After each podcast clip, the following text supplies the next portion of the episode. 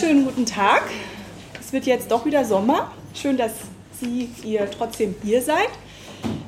Es erwarten uns zwei Vorträge, nämlich von Marie Reusch und von Viviane Vidot, die beide zu dem Oberthema Familienpolitik und die Emanzipation von Müttern sprechen werden, wobei sie dann jeweils unterschiedliche Schwerpunkte setzen. Was sie heute vorstellen werden, die beiden, ist aus ihren jeweiligen Dissertationsprojekten. Marie Reusch, hier vorne sitzt, sie hat in Marburg und in Moskau Politikwissenschaft studiert. Da bin ich ja gleich ganz neugierig geworden. Sie hat, als ich sie hier kennengelernt habe, in einem Forschungsprojekt gearbeitet über die Arbeitsbedingungen von Tagesmüttern. Und seit 2009 ist sie wissenschaftliche Mitarbeiterin am Institut für Politikwissenschaft bei Frau Kurz-Scherf. Und ihre Arbeitsschwerpunkte sind feministische Theorie, Demokratie und Geschlecht, feministische Perspektiven auf Mutterschaft, also das, worum es heute geht, und auch Wissenschaftstheorie und Kritik. Es gibt eine Veröffentlichung, eine aktuelle Veröffentlichung quasi in der Pipeline, im Erscheinen, einen Aufsatz mit dem Titel Mutterschaft im feministischen Fokus. Das erscheint in einem Sammelband mit dem Titel Queer feministische Perspektiven auf Mutterschaft und Mütterlichkeit, wahrscheinlich im Herbst beim Westfälischen Dampfboot. Viviane Vidot, unsere zweite Referentin heute Abend, hat auch hier in Marburg studiert.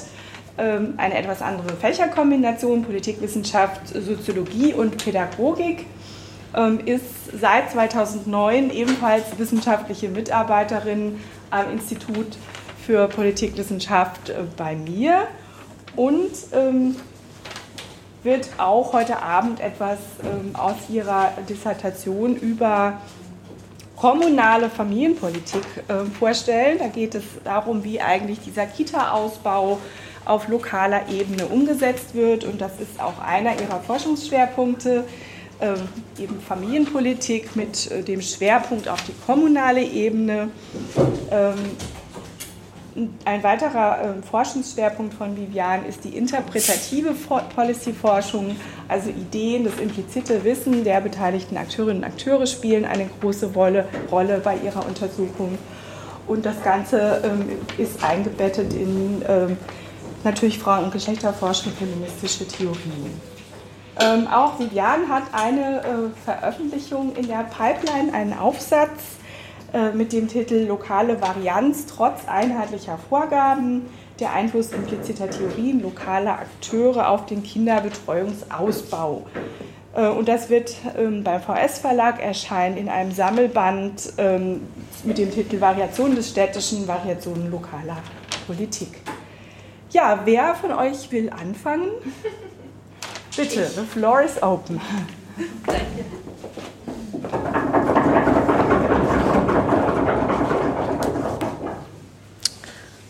Zum Anfang, ich sage erstmal, wie wir beide uns das so vorgestellt haben. Wir arbeiten beide zu einem ähnlichen Thema, aber eigentlich recht anders. Und weil wir beide unsere Ergebnisse aus unseren jeweiligen Dissertationenprojekten ziehen, ist es wichtig, dass Sie jetzt nicht erwarten, dass die Beiträge sich aufeinander beziehen. Das ist logisch eigentlich nicht möglich. Es ist eher so, dass wir in der Diskussion dann gucken können, wo die zusammenpassen und wo interessanterweise ähnliche Befunde dann doch wieder auftauchen. Maries Schwerpunkt ist Mütter und Emanzipation, und mein Schwerpunkt ist Familienpolitik und Mütter. Und wir dritteln die Zeit oder überhaupt den Vortrag so ein bisschen, erst ich, dann sie und dann noch eine gemeinsame Diskussion, um zu gucken, wie wir da zusammenkommen. So viel erstmal zu dem Aufbau. Ich habe jetzt als Erste erstmal eine Bitte an Sie. Und zwar habe ich Karten dabei, in denen ich verschiedene Rollen von Müttern aufgeschrieben habe. Und es sind 4 Stück. Okay, ist eigentlich ein netter Hintergrund. Ich habe auf jeden Fall vier Rollen von Mütterkarten dabei, und ich möchte gerne, dass sich verschiedene Personen bereit erklären, in dieser Rolle meinem Vortrag zu hören. Ich stelle erstmal vor, welche Karten ich dabei habe, und da würde ich mich sehr freuen, wenn sich Leute dazu bereit erklären, damit wir dann in der Diskussion nochmal darauf kommen, was das bedeutet, in dieser Rolle zu sein. Die erste, die ich vorschlage, ist: Ich bin Mutter von einem kleinen Kind, arbeite 40 Stunden als Ingenieurin. Eigentlich sehe ich mein Kind nur beim Einschlafen und ich habe das Gefühl, mein Kind zu verpassen. Das ist die erste Rolle, die ich gerne vergeben möchte. Die zweite Rolle, die ich vergeben möchte, ist: Ich bin Mutter von einem Kleinkind und arbeite 40 Stunden als... Moment, das war dieselbe. Ich habe noch eine mit 40 Stunden. Arbeite 40 Stunden als Anwältin. Mein Alltag ist von Zeitmangel geprägt. Trotzdem möchte ich weder die Familie noch die Familie missen. Weder die Familie noch die Arbeit missen. Das ist die zweite, die ich vergeben möchte. Und die dritte ist: Ich bin Mutter von 2 Kleinkindern, arbeite als Aushilfe in einer Bäckerei. Eigentlich würde ich mir mehr berufliche Entwicklung wünschen. Und die letzte, die vierte ist: Ich bin Mutter von einem Kleinkind. Ich arbeite zu Hause in der Familie. Mir ist meine Familie wichtig und sie füllt meinen Arbeitsalltag aus. Ich habe die Karten verteilt, weil ich darüber im Anschluss diskutieren möchte, wie unterschiedliche Politiken, unterschiedliche Varianten von Müttern unterschiedlich berührt, beziehungsweise unterschiedliche Forderungen daraus resultieren. Okay. Gestern hatte ich im Büro ein Problem mit meiner Jalousie. Und dann ist ein Facharbeiter vorbeigekommen, der diese Jalousie reparieren sollte. Sie ist immer noch nicht repariert, sie wird wahrscheinlich nie repariert, aber er war da. Und während er versucht hat, das zu reparieren, haben wir uns unterhalten und er wollte wissen, was ich so betreibe. Und dann habe ich ihm erklärt, ich mache Politik und Geschlechterverhältnisse und mein Gebiet ist kommunale Familienpolitik. Und gerade erforsche ich die lokale Varianz von lokaler Familienpolitik. Und mein Indikator, um diese Varianz zu messen, ist die Kleinkindbetreuung. Also wir haben gerade eine Varianz von 10% in der Kommune mit am wenigsten Kleinkindbetreuung und 60% mit der am meisten für den Westen. Für den Osten ist es dann eher so eine Varianz zwischen 40% und 60%, also viel kleiner. Und das als Indikator untersuche ich, was für unterschiedliche Erklärungen es für diese kommunale Politik geben könnte. Und dann bin ich eigentlich schon nicht mehr zu Wort gekommen, weil der Facharbeiter dazu ziemlich viel zu sagen hatte. Er hat mir nämlich dann erklärt, dass er Vater ist und auch ein Kind hat. Und sein Sohn hat die ersten 3 Jahre zu Hause verbracht und das war sehr wichtig für ihn, weil das die Prägezeit ist. Und in dieser Zeit ist es für Kinder extremst wichtig, dass sie in dieser Zeit bei ihrer Mutter bleiben. Und dann hat er noch erklärt, dass das bei denen sowieso so üblich ist, weil sie aus dem Agrarbereich eigentlich kommen und da ist es so. Da gehört es einfach, gehört sich das so. Und da sind wir mitten in meinem Thema. Ich zeige in dem Vortrag jetzt, Moment, wie mache ich das jetzt an? So. Fehler, ja gut, nicht meine. Also Familienpolitik und Mütter, das wissen wir schon.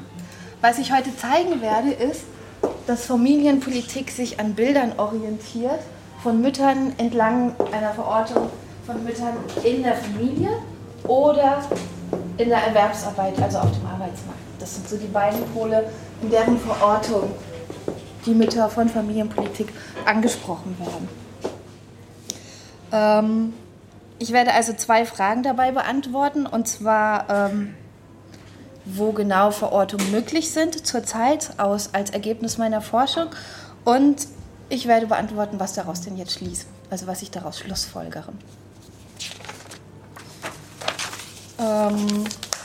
Das werde ich in 3 Schritten tun. Der erste Schritt ist literaturgeleitet, indem ich ein Konzept vorstelle, das sich normative Unentschlossenheit nennt, um Familienpolitik, deutsche BRD-Familienpolitik zu erklären. Das Konzept habe ich mir geliehen von Mechthild Veil und die hat sich es geliehen von Silke Botfeld. Und es ist im Grunde genommen ein bekannter Zusammenhang in der feministischen Wohlfahrtsstaatsforschung, dass es diese normative Unentschlossenheit in der Familienpolitik gibt. Aber daraus resultiert viel. Da komme ich da nochmal drauf. Erster Punkt. Normative Unentschlossenheit, eher literaturgeleitet. Zweiter Punkt ist aus der Empirie, und zwar aus den Interviews, die ich mit den lokalen Akteuren der Familienpolitik geführt habe. Ich habe in 4 Kommunen Interviews geführt, die sehr unterschiedliche Politiken betreiben und wie ich zeigen werde, auch mit unterschiedlichen Bildern. Genau. Und der vierte Punkt ist letztlich ja eine Theoretisierung meiner Ergebnisse und eine Einbettung in die Frage, was daraus für eine kritische Politikwissenschaft dann resultiert. Und abschließend noch so eine Zusammenfassung. Okay, dann beginne ich mit meinem ersten Punkt der normativen Unentschlossenheit in der Familienpolitik, vor allem in der BRD. Also das ist jetzt ein langer Zeitrahmen, den ich vorstelle, an 2 Beispielen. Einmal am Grundgesetz und einmal an der Kinderbetreuung, am Ausbau der Kinderbetreuung, die gleichzeitig mit dem konterkarierenden Mittel des Betreuungsgelds zusammen auf den Weg gebracht wurde. Im Grundgesetz gibt es den bekannten Artikel 6 Absatz 1, den hatten wir in dieser Reihe, hat ja schon öfter eine Rolle gespielt. Das ist nämlich der, dass die Ehe und die Familie unter dem besonderen Schutz der staatlichen Ordnung steht. Das bedeutet letztendlich, das haben wir hier auch schon gehört, dass implizit davon ausgegangen wird, dass eine patriarchale Ordnung besteht, in der der Mann in der Außenwelt waltet und die Frau in der Innenwelt. Das hat sich aufgelöst und das ist auf jeden Fall der eine Pol. Und der andere Pol, auch im Grundgesetz, ist, Männer und Frauen sind gleichberechtigt. Artikel 3 Absatz 2. Für diesen Absatz können wir vor allem den sogenannten Müttern des Grundgesetzes danken. Sie seien hier mal erwähnt namentlich, das ist einmal Elisabeth Selbert, Friederike Nadig, Helene Weber und Helene Wessel. Das Grundgesetz wurde nämlich im Parlamentarischen Rat vor allem von 61 Männern und diesen 4 Damen zusammen entworfen. Und ohne diese 4 Damen hätten wir dieses Männer und Frauen sind gleichberechtigt im Grundgesetz gar nicht. Aber hier schon angelegt, ganz früh, ist diese Unentschlossenheit zu sehen. Das andere Beispiel für diese normative Unentschlossenheit ist das aktuelle, nämlich das der Kinderbetreuung. Also die Kinderbetreuung auszubauen ist vor allem eine Politik, die auf die Verortung von Müttern in der Erwerbsarbeitssphäre zielt. Also die Argumentation ist ja logisch, wenn Mütter arbeiten, dann braucht sie Kinderbetreuung, damit sie überhaupt aus dem Privaten sozusagen rausgehen können.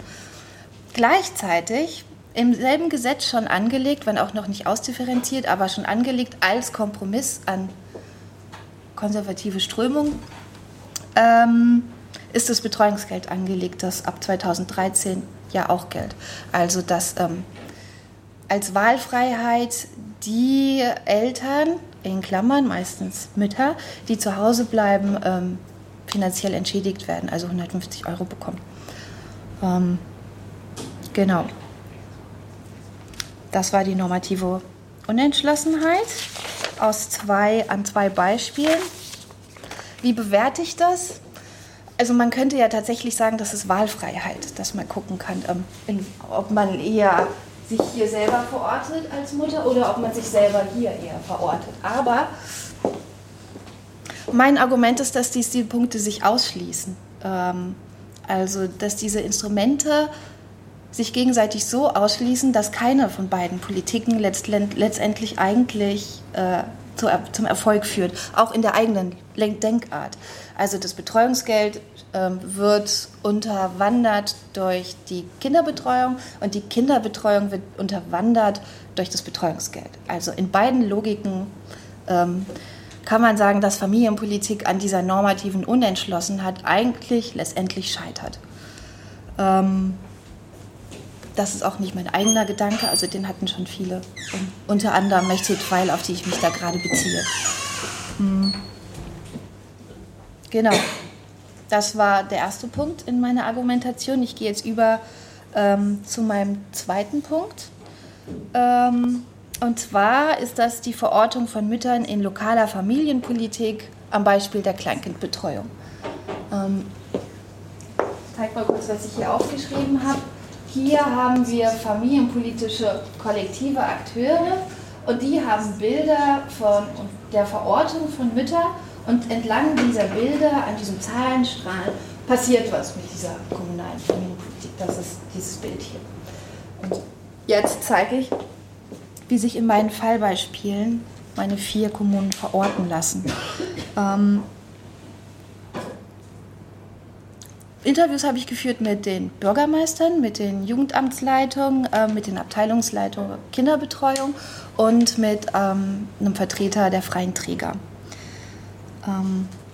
Und ich fand heraus, dass die Verortung der Mütter in dem Kopf der Akteure viel relevanter ist, als man denkt. Und diese aber als Grundlagen gelten und nicht hinterfragt werden. Also das bewegt sich auf der Ebene des Akteurs eher als Sachzwang, als freiwillige, offenliegende Idee zu dem, wo man diese Verortung vornimmt. Also Kinderbetreuung wurde in den Kommunen, die ich untersucht habe, so thematisiert, dass ich vor allem 4 Verortungen festgestellt habe. Die erste Verortung ist die Verortung der Mutter direkt in der Familie. Als ein Beispiel eines Akteurs, vielen Dank, als O-Ton eines Akteurs, der diese Einstellung gut rüberbringt, ich zitiere: Ich bin dagegen, Kinderbetreuung, im U3-Bereich, die Eltern können Elterngeld nehmen. Für mich ist das, Kinderbetreuung, ein Bildungsthema und keins der Betreuung. Also wir finden in dieser Kommune die Argumentation über diese Prägphase, wie ich das schon mit meinem Facharbeiter hatte, der mir mit den Jalousien geholfen hat, also oder auch nicht. Also diese Prägphase, dass man in den ersten Jahren Mütter und Kinder nicht trennen darf. Argumentiert wird es über einen Bildungsauftrag der Mütter und dieser Bildungsauftrag wird so gedacht, dass es zu einem Schaden der Kinder führt, wenn das nicht von der biologischen Mutter gemacht wird. Das bedeutet, dass das eine Argumentation über die Natur von Mutter ist und diese Natur von Mutter gibt zwangsläufig dieses Verhältnis vor, dass eine gute Mutter sich um ihr Kind kümmert und zu Hause ist und für die Bildung sorgt. Ich sage dazu, dass die Mutter in der Art als Subjekt von Natur überlagert wird. Also es ist einfach normal, nicht hinterfragbar, sondern es ist einfach so. Sachzwang. Diese Kommune verorte ich mal hier. Also Verortung von Mutter ist ganz klar im Bereich des Privaten. Das hat konkreten Einfluss auf den lokalen Policy-Output. Wer hätte das gedacht? Kinderbetreuungsquote ist da sehr gering.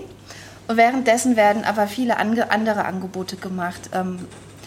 Es gibt diese Familienzentren, die vor allem Angebote für das Mutter-Kind-Verhältnis machen. Also Spielgruppen und andere Aktivitäten, die die Mütterrolle in ihrem privaten Raum unterstützen sollen.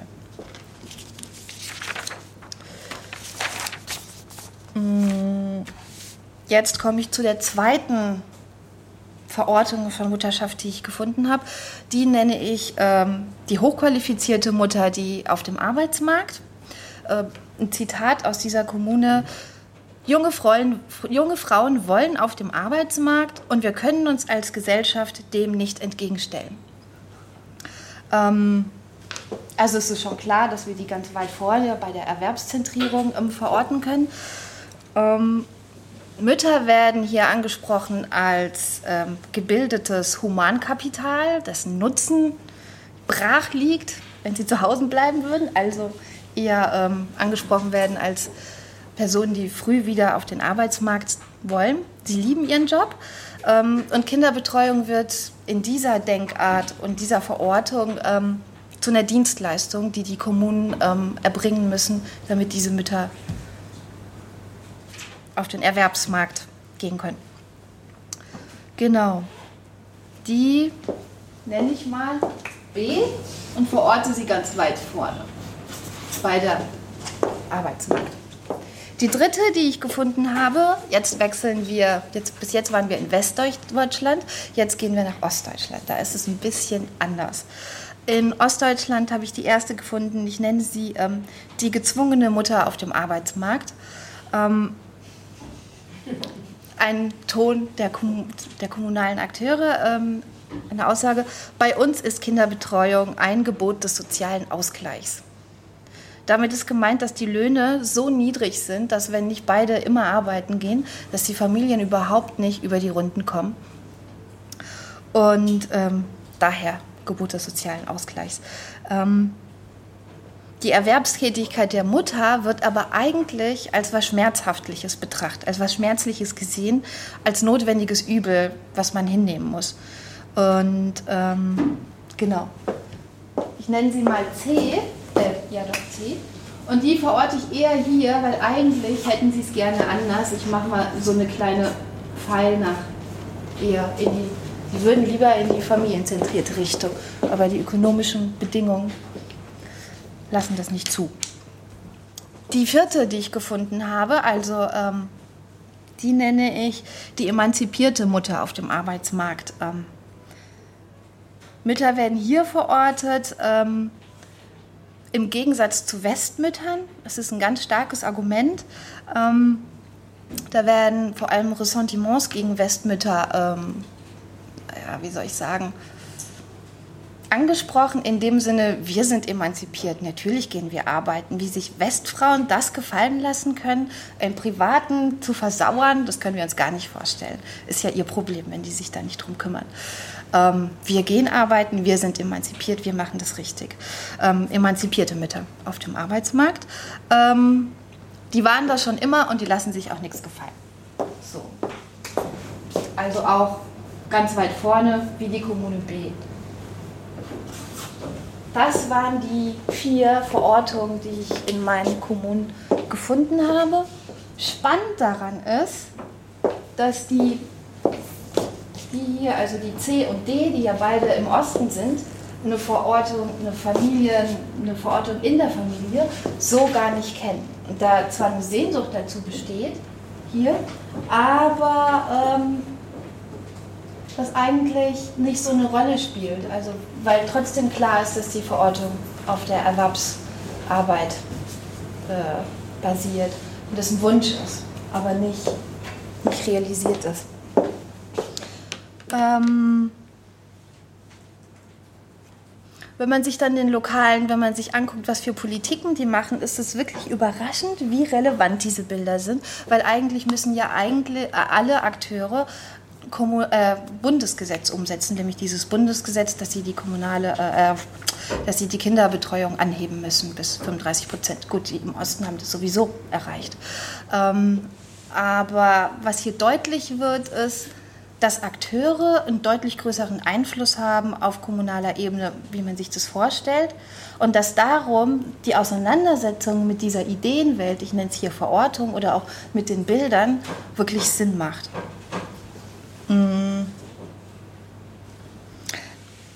Resümierend kann ich sagen, dass aber, wenn eine Verortung anders verläuft als Vorgaben, wie zum Beispiel über dieses Bundesgesetz, dass dann Strategien der Umgehung sogar gewählt werden. Also um nochmal herzuleiten, dass die Akteure tatsächlich Einfluss haben.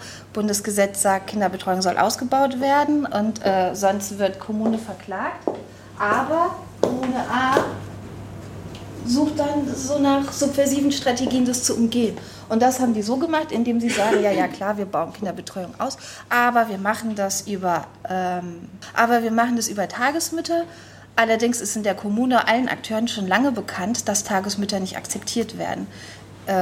Kleinkindbetreuung in Einrichtungen ist immer ausgebucht und bei den Tagesmüttern gibt es freie Plätze, obwohl die Familien noch nach Plätzen suchen. Was meiner Meinung nach auch damit zu tun hat, dass diese Kommune die Tagesmütter von ihrem eigenen Aufgabenfeld ausgesourcet hat und der Kinderschutzbund das macht. Was für viele Eltern ja erstmal irgendwie ein bisschen merkwürdig klingt und man sein Kind nicht vom Kinderschutzbund betreuen lassen möchte, weil was soll das bedeuten? Also, genau. Die haben keine traditionellen Bilder von Familien im familiären Bereich, das hatte ich schon. Was hier implizit rauskommt, ist, dass wenn die Bilder der lokalen Akteure und die Bilder der jeweiligen Eltern, die von diesen Politiken angesprochen werden, auseinanderfallen, kann die Politik nur scheitern. Ist klar. Also wie jetzt zum Beispiel mit dem Ausbau in den Tagesmüttern. Offensichtlich ist es nicht der Wunsch der Eltern, aber da das zu den Bildern der Akteuren gehört, wird es so gemacht und letztendlich erreicht diese Politik dann diejenigen, für die sie eigentlich da sein sollte, nicht. Gut, wie wollen wir jetzt diese Verortung bewerten? Naja, traditionelle Verortung von Müttern in Familien, könnte man sagen, ist konservativ. Man könnte aber auch sagen, das finde ich eine interessante Idee, dass es eine subversive antikapitalistische Strategie ist. Mir sind auch schon viele Mütter begegnet, die dann sagen, nee, Leistungsdruck, Geld, also was, nee, ich bleib zu Hause. Wir machen irgendwie irgendwelche Subsidiaritätssachen und verweigern uns diesem kapitalistischen Zwang ein bisschen. Gut, kann man so sehen.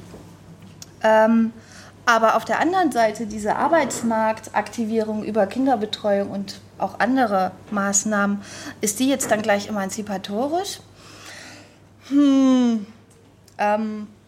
Wir werden gleich bei Marie noch sehen, dass früher ja, also Feministinnen auch einen Anspruch hatten, den emanzipatorischen Charakter von Erwerbsintegration von Frauen hochzuheben und zu zeigen, aber dass man das eventuell auch kritisch diskutieren kann, das taucht dann nochmal auf. Interessant, also das hatte ich noch nicht erwähnt, bei der Kommune D hatte ich als ein einziger Akteur in dieser ganzen Interviewforschung hat gemeint, ja, wo ist denn da die Grenze? Was sollen den Familien noch alles auf den Markt schmeißen? Wie viel Gesamtzeit der Familie soll in diese Richtung gehen? Und kann man da nicht andere Lösungen finden? Was mir komplett gefehlt hat, ist Familienpolitik mit Vätern zu begründen. Das hat alle Akteure haben immer die Mütter adressiert. Man muss es wegen dem oder dem tun, aber auf jeden Fall irgendwas wegen den Müttern. Wegen den Vätern anscheinend gar nicht.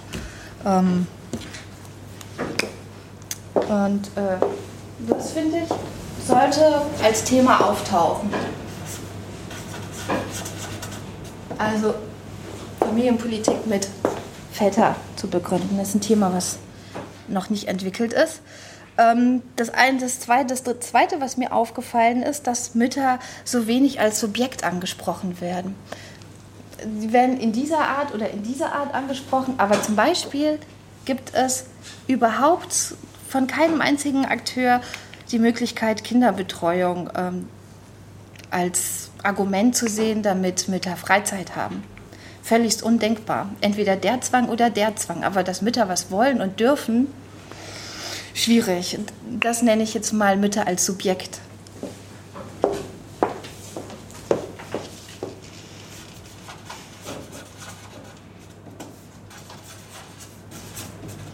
Ah, jetzt fällt es mir auf. Ich kann die ja hoch. Gut. Mütter als Subjekt. Und der dritte Punkt war, was leider auch nicht aufgetaucht ist und was ich als eine eigene Thematisierung von Familienpolitik sehr, sehr relevant finden würde, ist geschlechtergerechte Aufteilung der Hausarbeit. Das könnte ja durchaus auch ein Teil von Familienpolitik sein.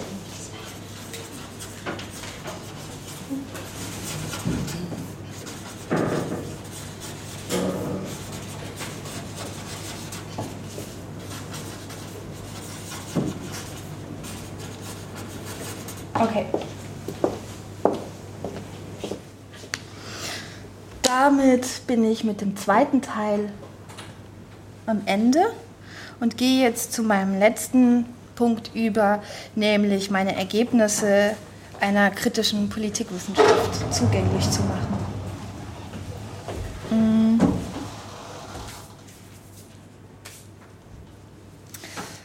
Ich habe jetzt gezeigt, dass anhand von Bildern Problemdefinitionen entwickelt werden und diese Problemdefinitionen auch zu unterschiedlichen Problemlösungen führen. Also jetzt zum Beispiel in der Kommune, in der junge Frauen auf den Arbeitsmarkt wollen und darum darf man sich dem nicht verschließen, ist das Problem, die Definition daraus, dass man zu wenig Kinderbetreuung hat. Und die Lösung dazu, Kinderbetreuung anbieten. Andere Problemdefinition, wenn man sagt, Familien brauchen Hilfen, Familien zu sein. Und daraus resultieren dann kommunikative, gesellschaftliche, zwischenmenschliche Bildungsangebote für Mütter.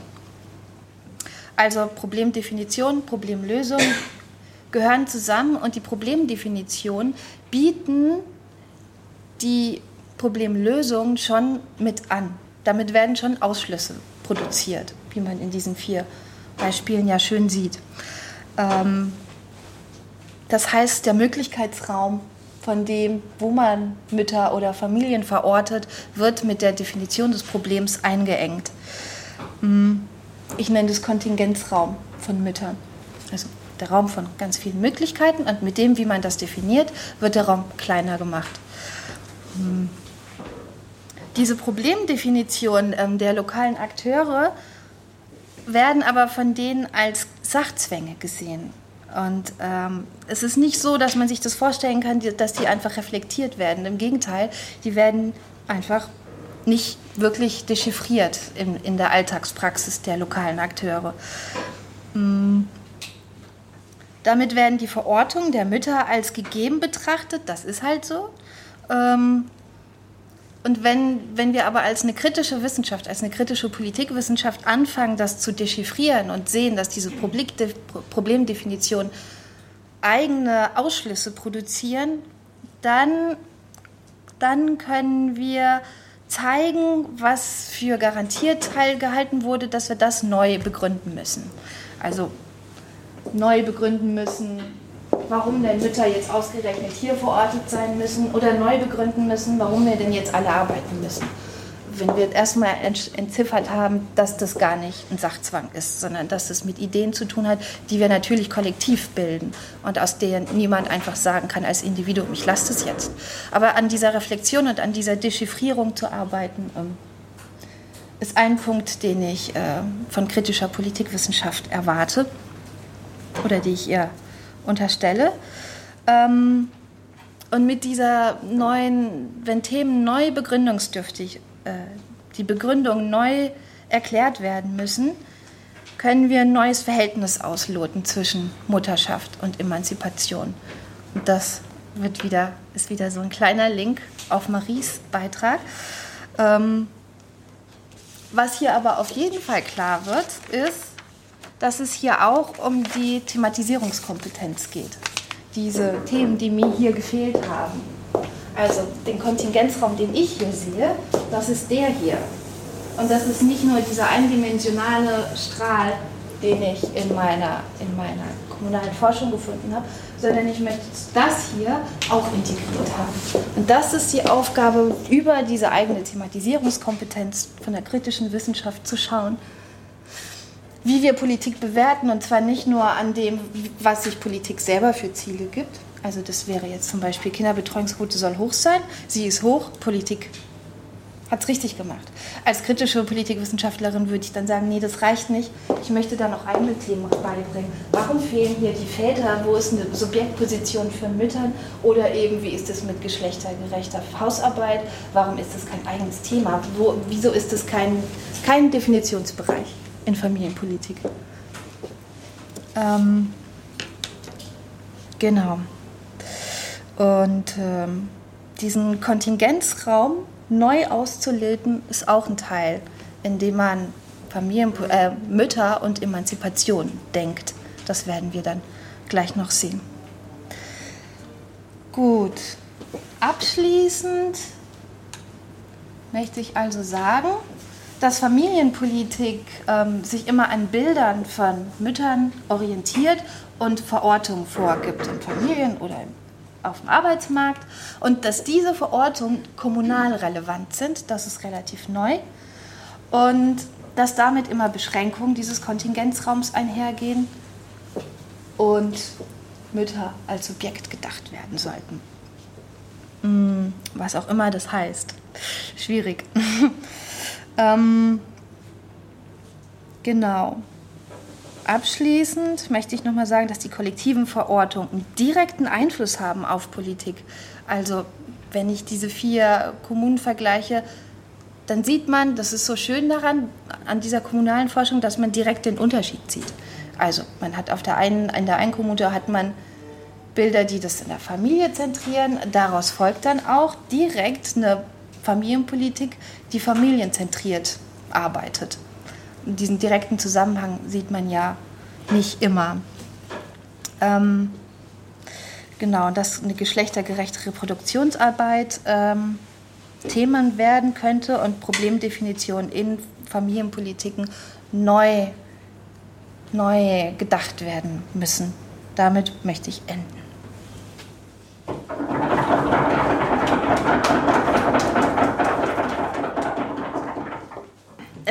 Also in meinem Teil des Vortrags geht es, wie Viviane das auch angekündigt hat, um den Zusammenhang von Mutterschaft und Emanzipation. Ich wende mal vorweg ein, ich habe leider auch keine Lösung parat. Also ich habe nicht am Ende dann so eine PowerPoint-Folie, wo irgendwie so die 5 Topics draufstehen, die sozusagen die Lösung des Problems darstellen. Ich möchte nur auf bestimmte Problemzusammenhänge aufmerksam machen, die irgendwie relevant sind, wenn man sich um diesen Zusammenhang von Mutterschaft und Emanzipation Gedanken macht. Einsteigen möchte ich aber auch mit einer Frage an Sie.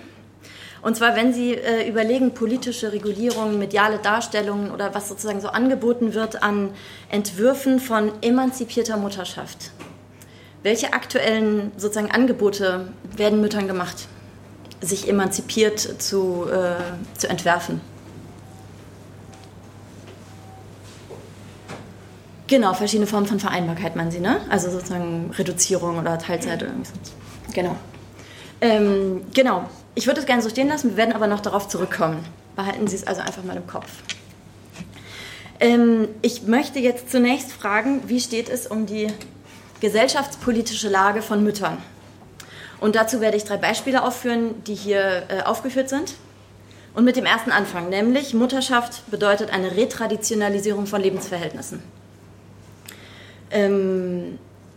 Das, was ich da jetzt präsentiere, das sind Ergebnisse von sozialwissenschaftlicher, empirischer Forschung, die man in der Literatur nachvollziehen kann, wo ich auch ein bisschen was hinten auf der letzten Folie drauf habe, falls Sie sich dafür interessieren. Eine Vielzahl an empirischen sozialwissenschaftlichen Untersuchungen zeigt, dass sich die Lebensverhältnisse von Frauen retraditionalisieren, und zwar genau zu dem Zeitpunkt, wenn Kinder in ihr Leben kommen. Vormalige Ideale und Praxen selbstbestimmter Lebensführung, die junge Frauen aufweisen, geraten ins Schwanken, werden uminterpretiert und neu sortiert. Mit dem Effekt, dass es die Frauen sind, beziehungsweise die Mütter und nicht die Väter, beziehungsweise die Männer, die ihr Leben stärker ausrichten nach den Bedürfnissen des Kindes oder der Kinder. Seien sie nun faktisch, also faktische Bedürfnisse oder interpretierte Bedürfnisse, ist ja auch ein bisschen schwierig. Diese Retraditionalisierung beginnt, das zeigt Cornelia Schadler, mitunter schon lange vor der Geburt, nämlich mit Auftreten eines Kinderwunsches. Ein Zitat: Ab diesem Zeitpunkt führen Frauen mehr Tätigkeiten aus, die das Ziel Elternschaft realisierbar machen sollen.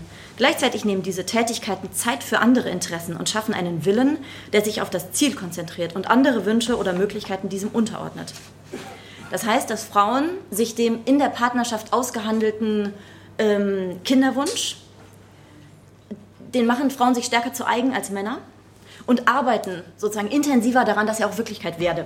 Zum Beispiel in der Form, dass sie sich informieren über Schwangerschaft, Geburt, Kindererziehung, was weiß ich was, dass sie ihre Ernährung umstellen und ihren Körper auf Fruchtbarkeit einstellen, indem sie irgendwelche Also Cornelia Schadler hat empirisch gearbeitet, das sind alles sozusagen Ergebnisse aus Interviews, dass sie bestimmte Tees konsumieren, dass sie Folsäure zu sich nehmen, dass sie Yoga machen, was dann irgendwie die Empfängnisbereitschaft oder was weiß ich was.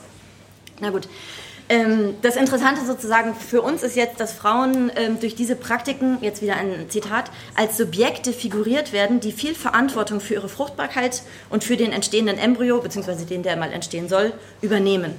Und damit einhergeht eine traditionelle Figuration der Frau als Mutter und Verantwortliche für das Kind. Das entspricht dann schon dem, was Viviane auch gezeigt hat, dass sozusagen automatisch, wenn es um Kinderbetreuung geht, werden die Mütter adressiert und nicht die Väter. Das ist ein ähnliches Beispiel. So, und ab dem Zeitpunkt, an dem die Frau dann wirklich schwanger ist, beziehungsweise das Kind auf die Welt kommt, da werden dann diese eher weichen Retraditionalisierungstendenzen verwandeln sich in strukturelle und harte Bedingungen, die begünstigen, dass Frauen in traditionelle Rollenmuster geraten. Da gibt es eine sehr interessante Studie von Annelie Rühling, auf die nehme ich hier Bezug. Und zwar macht sie strukturelle Barrieren aus, in Form von 3 sogenannten Traditionalisierungsfallen, durch die es Paaren mit Kindern erschwert wird, ein Modell der gleichberechtigten Arbeitsteilung zu leben. Die erste Traditionalisierungsfalle nennt sie den beruflichen Wiedereinstieg der Mutter als Armutsrisiko, der nämlich bewirkt, dass Mütter zeitlich verzögert oder nur in geringerem Umfang als ursprünglich geplant wieder in den Beruf einsteigen. Die zweite Traditionalisierungsfalle, nämlich die Koordination der beruflichen Entwicklung beider Elternteile als Überforderung, Stichwort Vereinbarkeit, die bewirkt, dass Mütter ihre berufliche Entwicklung häufiger zurückstellen und die Zuständigkeit des Vaters als Familienernährer sich verfestigt und der Vater seine Karriere weitertreibt. Da gibt es diese wunderschöne Statistik, die zeigt sozusagen die wöchentliche Erwerbsarbeitszeit in Stunden von Müttern und Vätern. Und bei Müttern ist es so, je mehr Kinder sie kriegt, desto weniger Stunden arbeitet sie beruflich. Und bei Männern ist es genau gegenteilig. Das heißt, je mehr Kinder er hat, desto mehr Stunden arbeitet er beruflich.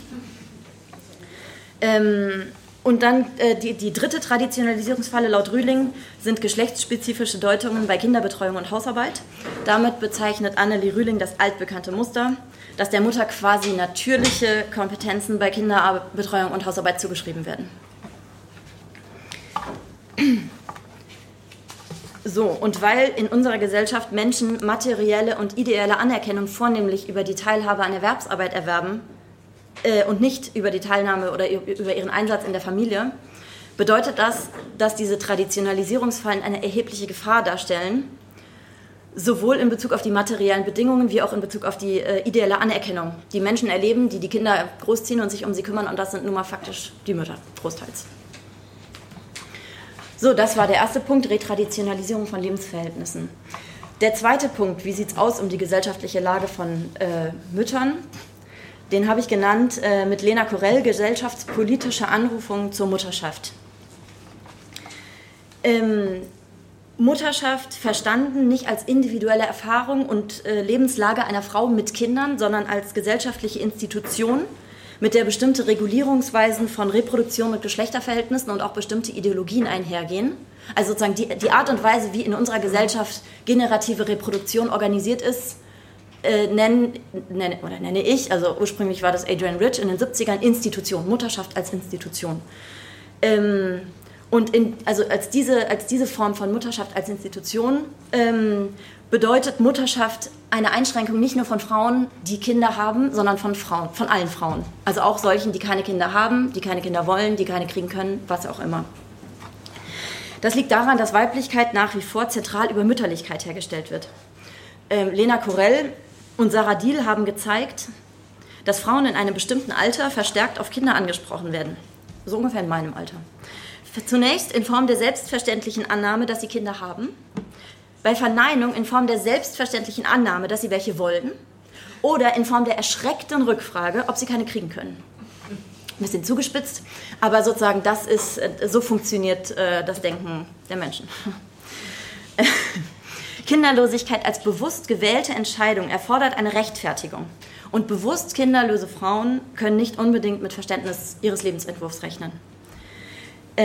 Dieser an Frauen gerichtete gesellschaftspolitische Ruf nach Mutterschaft, der sich in diesen Beobachtungen äußert, zeigt, dass intelligible Weiblichkeit Mütterlichkeit voraussetzt. Also mit anderen Worten, ein gelungenes Leben oder sozusagen das Zugeständnis an Frauen, dass sie ein gelungenes Leben führen, setzt implizit voraus, dass sie Kinder haben. Gesellschaftlich gültige und anerkannte Weiblichkeitsbilder bleiben damit in hohem Maße stereotyp und konservativ. Für Frauen gehören Kinder zu einem, ja, was ich gerade gesagt habe, anerkennungswürdigen, gelungenen Leben. Lena Correll nennt das den Subjektivierungsmodus Frau gleich Mutter. Also bei ihr geht das sozusagen, ist da noch eine Zwischenstufe, Frau gleich Ehefrau gleich Mutter. Das wird meines Erachtens langsam aufgeweicht. Aber dieses Frau gleich Mutter, das ist, würde ich behaupten, fix. Das ist übrigens ein Beispiel für das, was Viviane eben ausgeführt hat, dass nämlich unreflektierte Ideen, also sozusagen unreflektierte Setzungen, einem als Struktur oder als Natur gegenübertreten.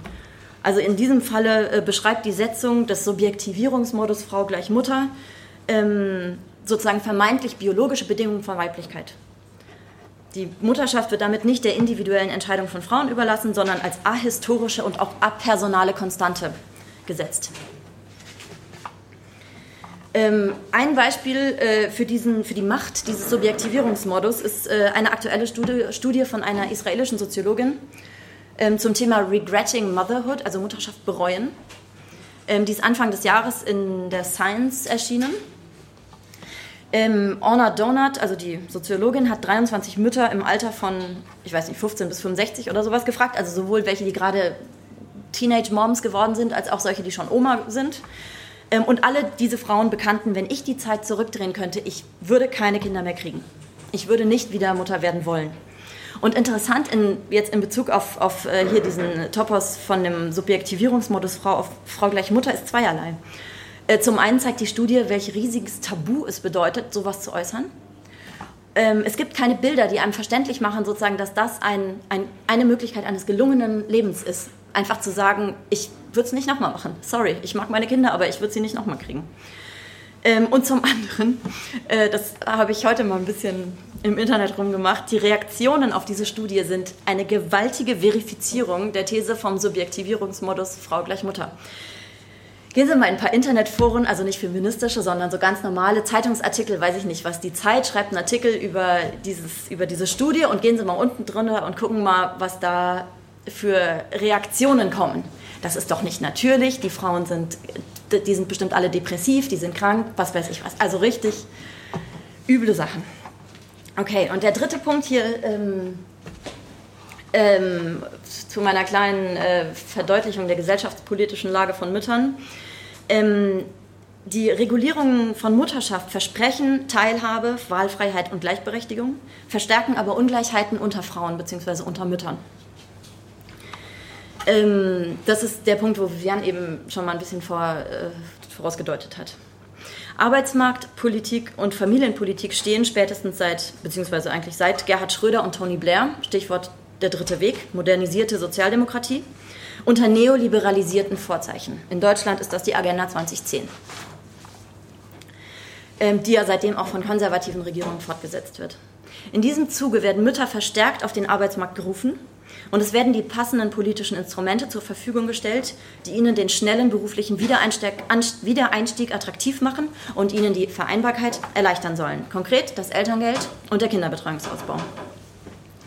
Viviane hat zwar auf die normative Unentschlossenheit verwiesen, die diesem Kinderbetreuungsausbau zugrunde liegt, aber meines Erachtens ist sozusagen der Aufwand, der für den Ausbau der Kinderbetreuung betrieben wurde, in den letzten Jahren bedeutend größer gewesen als der Aufwand sozusagen, der betrieben wurde, dieses Betreuungsgeld. Viviane, ja genau, aber es ist so mein Eindruck. Aber so, nun steht aber die Aktivierung, also die Arbeitsmarktaktivierung von Müttern nicht unter dem Stern der Gleichstellungspolitik. In den 70er Jahren sozusagen, als die Frauenbewegung irgendwie sozusagen aktiv wurde, da war ja das sozusagen das Rollenmodell einer erwerbsarbeitenden Mutter irgendwie sozusagen ein emanzipatorischer Entwurf. Sozusagen vorher oder bis dahin sozusagen war es einfach sozusagen Frauen, die Erwerbsarbeit mussten, waren entweder in einer schrecklichen finanziellen Lage und waren gezwungen dazu oder galten als Rabenmutter. Und sozusagen, dass Mütter Erwerbsarbeiten können und dass das irgendwie eine anerkannte Sache ist, ist ein Erfolg der Frauenbewegung. Und meine These ist jetzt aber, dass sozusagen das heute nicht mehr sozusagen keinen emanzipatorischen Charakter mehr hat, wie das betrieben wird. Also selbstverständlich ist es immer noch sozusagen ein Zeichen von Emanzipation, dass ich hier stehe und einen Vortrag halte und nicht zu Hause meinen Kindern die Stirn streichle. Aber die Art und Weise, wie das arbeitsmarktpolitisch, familienpolitisch im Kontext dieser modernisierten Sozialdemokratie oder wie man es nennen mag, umgesetzt wird. Da orientiert es sich eben nicht an gleichstellungspolitischen Maximen, sondern an der Logik von Standortwettbewerb, Profitmaximierung und Fachkräftemangel. Das Interessante ist, dass diese arbeitsmarktpolitischen Erfordernisse, nämlich sozusagen bestimmte Frauen auf den Arbeitsmarkt zu holen, familienpolitisch umgesetzt werden. Entsprechend werden, worauf auch Viviane verwiesen hat, Mütter unterschiedlich familienpolitisch angesprochen, je nachdem, ob ihre Arbeitskraft gebraucht wird oder nicht. Mit anderen Worten, meine Arbeitskraft wird gebraucht, die von ungebildeten Hartz-IV-Müttern wird nicht gebraucht. Um es jetzt mal etwas zugespitzt darzustellen.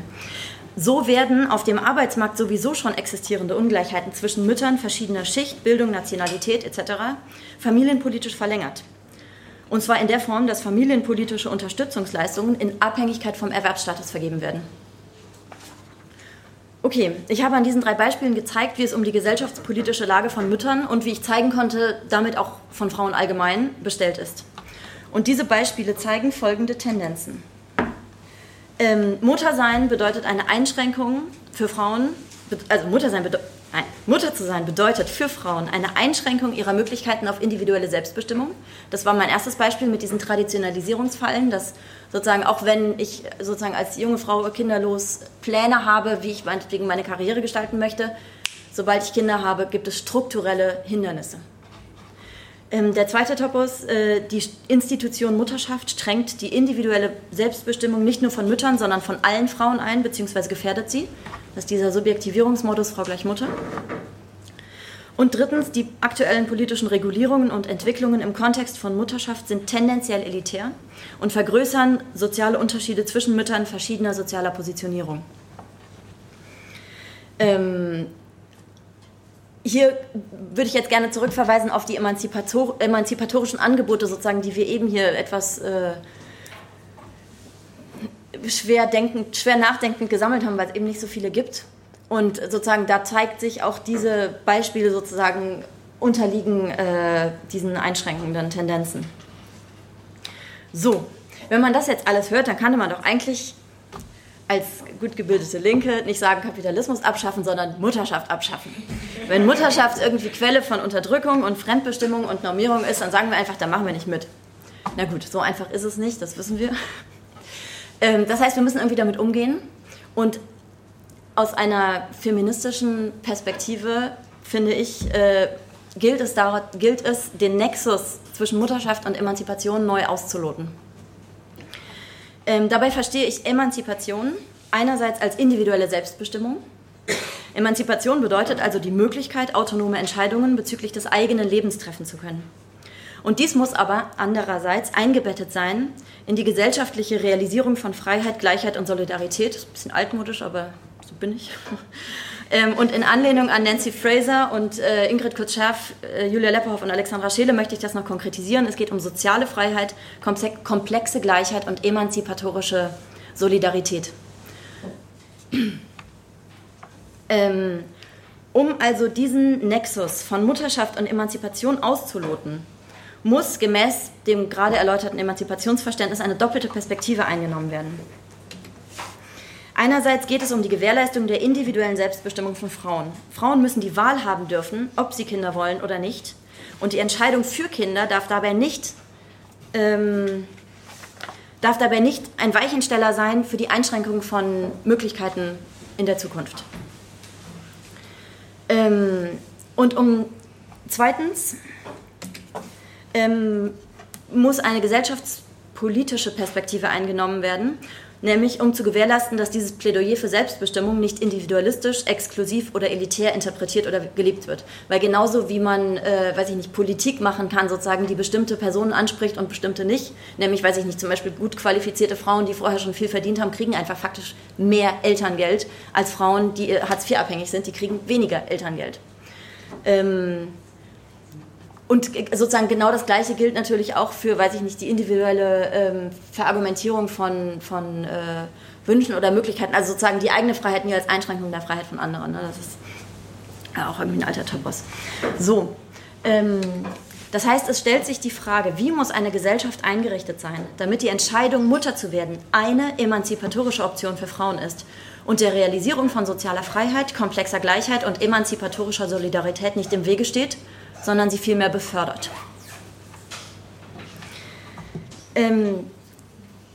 Was sagt nun der Feminismus als Agentin der Frauen dazu?